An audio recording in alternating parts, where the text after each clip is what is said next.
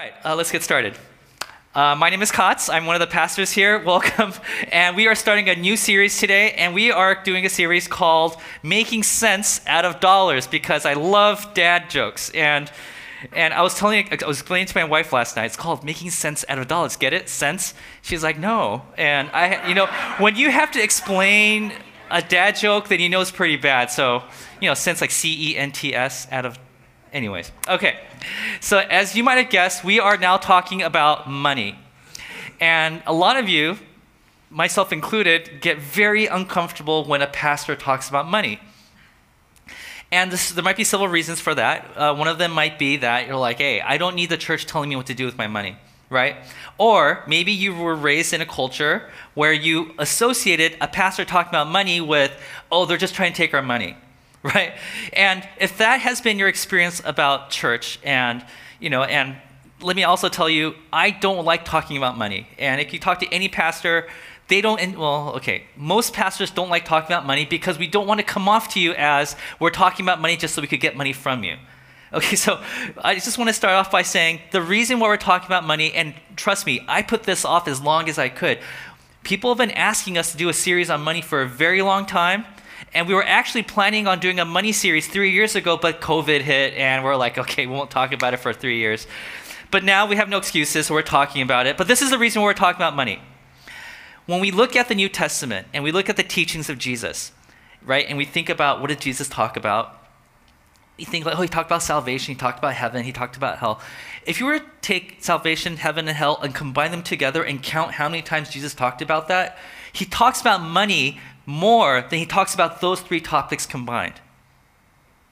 And if it's important to Jesus, I wouldn't be a good teaching pastor if I didn't talk about it with you guys. So um, I apologize, I haven't talked about this before, but let me just put everybody's heart at ease right now because God doesn't want money from you. Okay, he doesn't want money from you. As a matter of fact, if you look at te- Jesus' teachings, as much as he talked about money, he only asked for money once. And that was for a sermon illustration. He was like, hey, does anybody have a coin? Yes. Okay, see whose image is on this coin? It's Caesar's face. And it doesn't say so in his biographies, but we like to think that Jesus gave it back to the guy after he was done with his sermon. Okay, so he he he's not every time Jesus talks about money, he's not talking about money so that he could get more from you. Okay? As a matter of fact, the reason why he talks about money so much is because God is concerned about the implications of finance. He cares about what money can do to you or what money could do for you. And it's really interesting when we think about money uh, because, you know, if I were to give a sermon about marriage, a few of you would be like, oh, this is exactly what I need to hear. But a lot of you would be like, well, I'm not married, or I used to be married, or, you know, marriage didn't work out for me. And so I only talk to, of, you know, I'm only addressing a, a small portion of you guys. Or if, you're, if I were to talk about, hey, let's talk about raising kids. Most of you are like, hey, I'm done with that. I don't need to worry about that anymore. Could you do a sermon series on raising grandkids, right? Or um, you're like, no, we chose not to have kids, or I can't have children. And so, but, but when it comes to money, almost everybody here has a story about money. As a matter of fact, my son, who's nine years old, he's learning. I mean, we're trying to teach him about how to be responsible with money. He has an allowance, and he also could do chores around the house. And even you know, and he's nine years old. We're teaching about money, but as it turns out, he's already been learning about money at school. Like, look at his math problems, right? Like Susie has five dollars, so and so has nine dollars. You know, it, so money is something you talk about and you think about from an early age all the way to the day you probably die. And so, money is a very big part of life, and this is why Jesus talked about it so much. And because Jesus talked about money so much, and he's not asking for money, but he's just concerned about the implication of finances we need to talk about it also. So, today's sermon is more like an intro to this series. We're going to be talking about this for four weeks. Lori will be preaching, and on the last Sunday, like we did for the last sermon series, we're going to do a question and response. And I believe Pastor Stan will be coming up here and taking your questions. So, if you have questions through this sermon series, think about it, keep it in your mind, write it down, put it in your pocket, bring it with you in four, uh, one, two, three, four, so three Sundays from now, and then we'll try to uh, talk about it, uh, you know, question and answer style. Okay. So I want to start off with a story about a guy named John Wesley. This is John Wesley, nice long hair. And uh, if you don't know, if you've probably heard his name before, but you don't know who he is, as we mentioned earlier, we are a church that is part of a denomination called the Free Methodists, and the Free Methodists branched off from the Methodists, and he was the founder of the Methodists. And so I tend to like to read his stuff, and uh, and he left a lot of writings. And one of the things he left was his diary. And I don't know if it was meant to be read. I don't know how you feel about people hundreds of years from now reading your diary, but we did that with him. I mean, we read Paul's letters, and so I guess it's okay to do this. Okay, but um, in his diary, there's this really interesting story. It was a cold day, and he was, you know, decorating his room. All of a sudden, there's a knock at the door, and so he opens the door and he sees a woman there, and she's wearing one thin linen gown on a cold day, and she's it doesn't really the diary doesn't say why she knocked on the door. It doesn't even say that she was asking for money or anything like that. But all it says is that john wesley reached into his pocket because he realized that she was really cold reached in his pocket to give her money to buy extra layers of clothes like a coat or a jacket or whatever they wore back then cardigans i don't know what they wore back then okay and then he realized he didn't have enough money in his pocket to take care of her and after she left and he was really sad about it this is what he wrote in his diary. He says, Will thy master say, and back then I guess the word thy and thou, will thy master say, Well done, good and faithful steward? Like, I wonder what God would say about me right now. Then he continues, Thou hast adorned thy walls with the money which might have screened this poor creature from the cold. Like, oh, yeah, I don't think God is happy with what I just did right now. Oh man, uh, Next verse, the next line. He says, Oh, justice, oh, mercy, please forgive me. I'm so sorry that I, your servant God, could not take care of this lady. Are not these pictures the blood of this poor maid? He looked at the painting that he just paid for, that he hung up on the wall, and he says, This is the reason why I don't have any money to take care of this lady. He's like, This is portraits of blood on my wall. And because he felt this way, because he realized this was my opportunity to experience heaven together. This is my chance to take care of one of your creatures, God. And I didn't get to do it. I couldn't do it because I spent my money on a painting. Now, is John Wesley saying you should never ever buy paintings and hang it on the wall or decorate your house? No, he's not saying that. This was his journey with God, and he his heart was moved in this specific way. And so ever since this happened, and John Wesley planted a lot of churches and he visited a lot of churches, wherever he went, he preached this sermon. It's like a three-line sermon. He always started off by saying this. He says, Guys, earn as much as you can. If you have a well paying job, good for you. That's from God. If you are really good with the stock market, good job. That's from God. Good for you. Earn as much as you can. But don't just earn as much as you can. I want you to also save as much as you can. Like there's, you know, like don't just earn money and spend it all. Have a plan. Take care of the, the assets that God has given you. And he said, why? Why, why should we earn and save as much as we can? Because the third line, so that you could give as much as you can. Earn as much as you can, save as much as you can, and, and give as much as you can. Now, eventually, you know, the Methodist movement started in England, Europe, he you know spread to the United States. So he came to the States and he spoke at different churches. And one church that he got to, he wrote in his journal again. We're reading his journal. He said that he got to a church where somebody came up to him and said, "Hey, John, Pastor John, uh, hey, we've been earning as much as we can. We've been saving as much as we can." And then he just stopped right there. And John Wesley's like, no, you missed the most important part, man. Like, giving is the reason why we earn and save as much as we can. Like, make sure that you give. Giving is the most important part. As a matter of fact, we also discovered from his journal that he said that, like, every year he spent amount, like his living expenses, let's just call that X. He, he lived on X. And he was making just like a dollar or two above that. So he was like, I was living just a comfortable life. A few years later, he was making 2X. So X to live and X to give away. And a few years after that, he was making 5X. So he kept an X for himself and he gave away 4X. And even in his journal, he says, if the day I die, you search my house, you search my pockets, and you realize that I have more than X in my possession, then I'm the biggest hypocrite ever, and you should you know, cease following my teachings and stuff like that. And sure enough, on the day he died, they went through his stuff and found that he didn't have any money on him because he gave it all away. I'm not saying that's how we need to live, guys, okay? But the heart of what John Wesley, the conviction that he had, is admirable because he realized that when he earns money, he wasn't just earning for himself, he was earning for his community. He was earning for the people who needed it. As a matter of fact, he would say this, and this is a very bold thing to say. He would say, A disciple of Jesus should not be financially irresponsible. Why is that? Well, because of that story I just told you. One day, God might knock on your heart and say, Hey, I want you to take care of that person. Or one day, God might say, Can you go to this place as, like, as a missionary? Or can you go over there and buy lunch for that person? Can you go over there and take care of that person's groceries for a month? I don't know. God could speak to everybody here in different ways if you're listening, right? But what if you're to say, I will love to, God. I, am your servant. I'll do everything you want me to do, except for things that cost me money because I don't have any. I spent it all. So John Wesley is convinced that if you're not good with your finances, uh, he didn't say if you're not rich. Okay, you could still be poor and be responsible. You know, you could be rich or poor. It's not, this is not about how much you have. It's about being responsible. If you're, if you don't have a plan, if you don't have, if you're not responsible financially, then it is difficult to be a, a disciple of Jesus.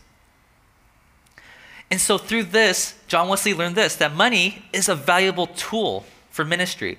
God could ask you to do something because you have the resources to do it, because of the job that God has helped you get, or you know, the, the, the culture that you were raised in, or the opportunities that He's given you, whatever it may be.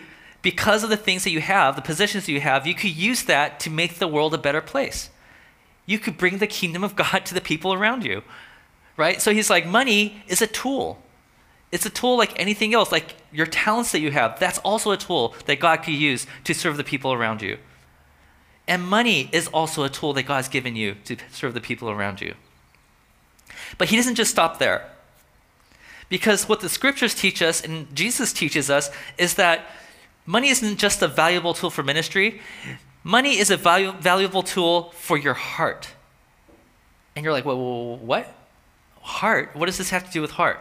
So what we're going to do is we're going to be looking at Matthew chapter 6. This is a, this is a teaching, a teaching of Jesus. For those of you who grew up in the church, you probably know this by heart, okay? But I want to slow down because if we're too familiar with it, we breeze right through it, right? I want to slow down and we want to look at each line carefully because in this, we're going to discover something really interesting that Jesus is trying to teach us. So let's start from chapter 6, verse 19.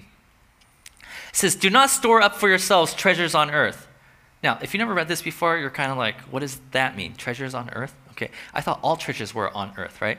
Do not store up for yourselves treasures on earth where moths and vermin destroy and where thieves break in and steal. It's like, okay, Jesus, that was out of left field, but okay, I'll, I'll remember that. Next verse. But instead, store up for yourselves treasures in heaven. What is that? We'll talk about that in a second. Where moths and vermin do not destroy and where thieves do not break in and steal. Okay, Jesus, why are you telling this? Uh, heaven? Earth? What, what are you talking about? Oh, I get it. I, may, I, I heard somebody talk about this before that, that if I were to put my money, like my treasures, into earthly things, it goes away, it breaks apart, you know, it rusts, it deteriorates. Like, but if I put my stuff into eternal things, then after I die, there's like a nice mansion waiting for me, right? Isn't that what the Bible teaches? Eh, not really. this is more of an invention of the last 200 years of Christianity. Here's uh, one of my favorite scholars, N.T. Wright. This is what he says about this verse. He says, Of course, Jesus, like almost all Jews of that day, of his day, believed that after death, God would have a wonderful future in store for his faithful people. Right? We like to call that heaven, right? But there's a problem. But they, these Jews from the first century, didn't normally refer to that future as heaven. This is something we do today. We say, after I die, I can't wait to be in heaven, right? In the first century, they didn't use that terminology. In the first century, they used words like eternal life. They used words like the, king, the, the age to come. They used words like the resurrection. They didn't use the word heaven in that way. When they used the word heaven, they meant something else. I know, confusing because today when we think about heaven, we think about what happens after we die, right? Not so 2,000 years ago. Instead, this is what heaven means as with other refer- references to heaven and earth, we shouldn't imagine he means, don't worry about this life, get ready for the next one. It's like, that's not what Jesus means here. Heaven here is where God is right now, and where, if you learn to love and serve God right now, you will have treasure in the present, not just in the future. This is what N.T. Wright means. He says, if you are walking down the street and you see something where you're like, wow, God is definitely present in that, that is heaven on earth. If you're walking around it's like, wow, do you see that broken relationship get healed? That is heaven happening right here in my midst. God is in that. I feel like God is present in that. That is heaven. Whenever you see God working in your present life around you, that's heaven. God's presence is heaven. Okay, so with that in mind, let's read that passage again. Do not store up for yourselves treasures on earth, where moth and, uh, moths and vermin destroy, and where thieves break in and steal. But store up for yourselves treasures in heaven, meaning if you see God working in something, put your treasures there. If you see something that's like, that doesn't look like God, don't put your treasures there. And we'll talk more about that in a second. Where moths and vermin do not destroy, and where thieves do not break in and steal. And then Jesus continues to this very famous line For where your treasure is, your heart will be also. What is Jesus saying here? He's giving us a life hack here, guys. Have you ever heard anybody say, well, you know, the heart wants what it wants. Like, you can't control your heart. Jesus is giving us a life hack here. He's saying, Do you want to learn how to control your heart? Do you want to know how to direct your heart? Because a lot of times, you know, we, we have this tendency of like, well, you know, I need to be doing that, but my heart just keeps getting drawn in that direction. He says, No, no, no, no, no, no, no. Where you put your treasure is where your heart's going to go. It's like putting a carrot in front of a horse. If you want the horse to go, or is it a donkey? Both? Whatever animal follows carrots, right? Uh, if you want that animal to go in that certain direction, you put a carrot in front of it. In the same way, where you put your treasures is where your heart's going to go. In other words, what Jesus is saying is your treasures will direct your heart.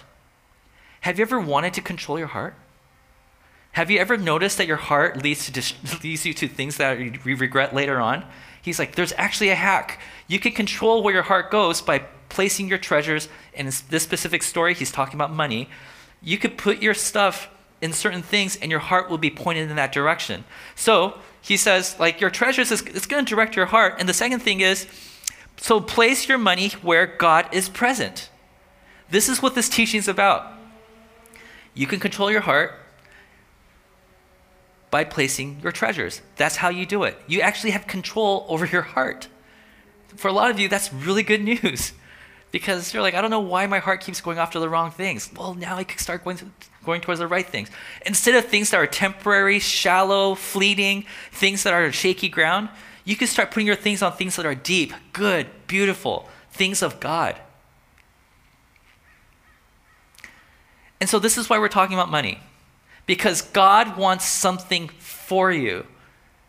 We're not here to th- take things from you. God wants to get things for you. And it's a really interesting thought here because, you know, Jesus understands that everybody here is going to be a slave to something or someone. Right? And he says, I want to make sure that your heart's directed in the way where your heart is a slave to something that is good. If you have to be a slave to something, make sure it's a slave to something that's good, right? And then Jesus continues his teaching, and it seems like he starts talking about a totally different topic but he's not. We know, we know Jesus. He doesn't do that. He says, the eye is the lamp uh, uh, of the body. It's like, okay, now Jesus is talking about eyes and bodies. Why? Why? You know, if your eyes are healthy, now he's talking about health, your whole body will be full of light. Now, Jesus is referring back to an ancient Jewish understanding that your soul, your health, you could detect how well a person is doing by looking at the person's eye. But they also believe that what you gaze your eyes on, right? What you focus your eyes on can has the power to enlighten your heart, your body, or darken it. Right? So he continues. But if your eyes are unhealthy, your whole body will be full of darkness. If then the light within you is darkness, how great is that darkness? So here he's saying, you know that saying, the ancient Jewish saying that, that you need to watch what you're watching or you should be more careful what you're watching because when you keep focusing on war, there might be violence that's going to start you know that's going to be birthed in your heart if you keep looking at brokenness maybe you're going to have a broken heart so be careful what you look at and he's comparing this to his first teaching which is about like hey if the eye is what you need to be aware of to make sure that you're healthy inside Same thing. If you want to protect your heart, make sure that the gateway into your body, which is the eye, make sure the gateway to your heart, which is your treasure, is in the right place. So let's kind of summarize. If I'm losing you, here's a quick summary of what we just talked about. First, he says in the first teaching, he says, Your heart goes where your treasures go, right? And then after that, right now, he just says, So make sure you take great care of your heart.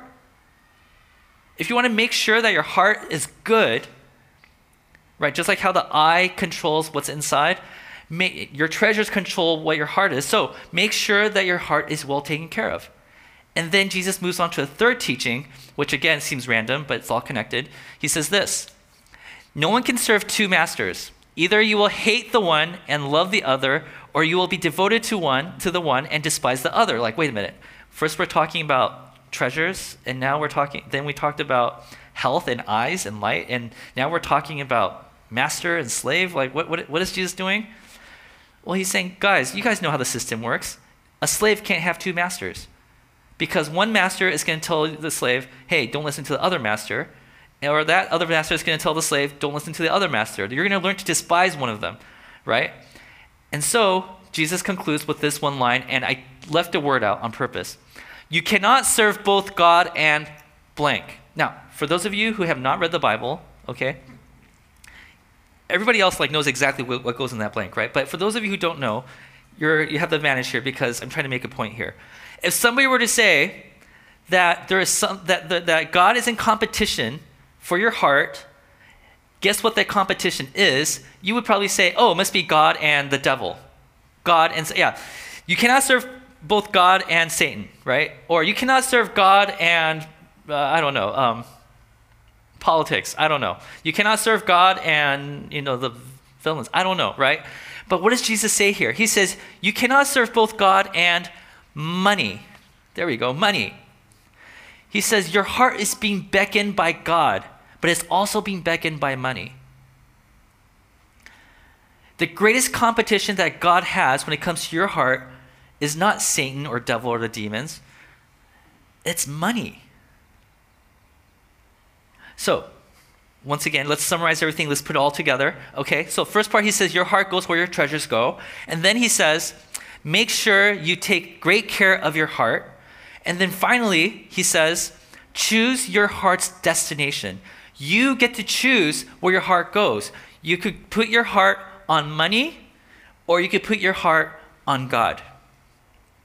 If you put your heart on money, right, that's where your life is going to go. That's the direction of your heart. That's where you're going to be going from now on. If you put your heart on God, things that are more eternal, things that are beautiful, things that are heaven on earth, right? Then that is where your heart's going to go. And by the way, this is an interesting thought I had. I don't know if this is true, but for those of you who are not like Dodgers fans, you're like, I love the, you know, start giving money to the Dodgers, and I guarantee you, you will start loving the Dodgers. Anyways, okay.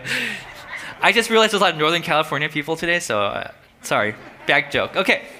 But what, the point here is you have the power to control your heart. You can't say, well, the heart wants what it wants. Because now God, Jesus has given you the tools on how to direct your heart. And he's saying, Your heart is so important. I want to make sure that your heart goes in the right direction. It goes in the direction that has depth, beauty, restorative powers. So, where? You need to choose. Where is, your, is the destination of your heart? You get to choose. And for this reason, Jesus is claiming that money is it's a spiritual issue. And this is why we need to talk about money at church. Money is a very important part of life. Like I said, kids are learning about it, adults are thinking about it, wrestling with it, and then when you're older, you're still thinking about it. Like money is an important part of our, all of our lives. It, it touches everybody's lives here.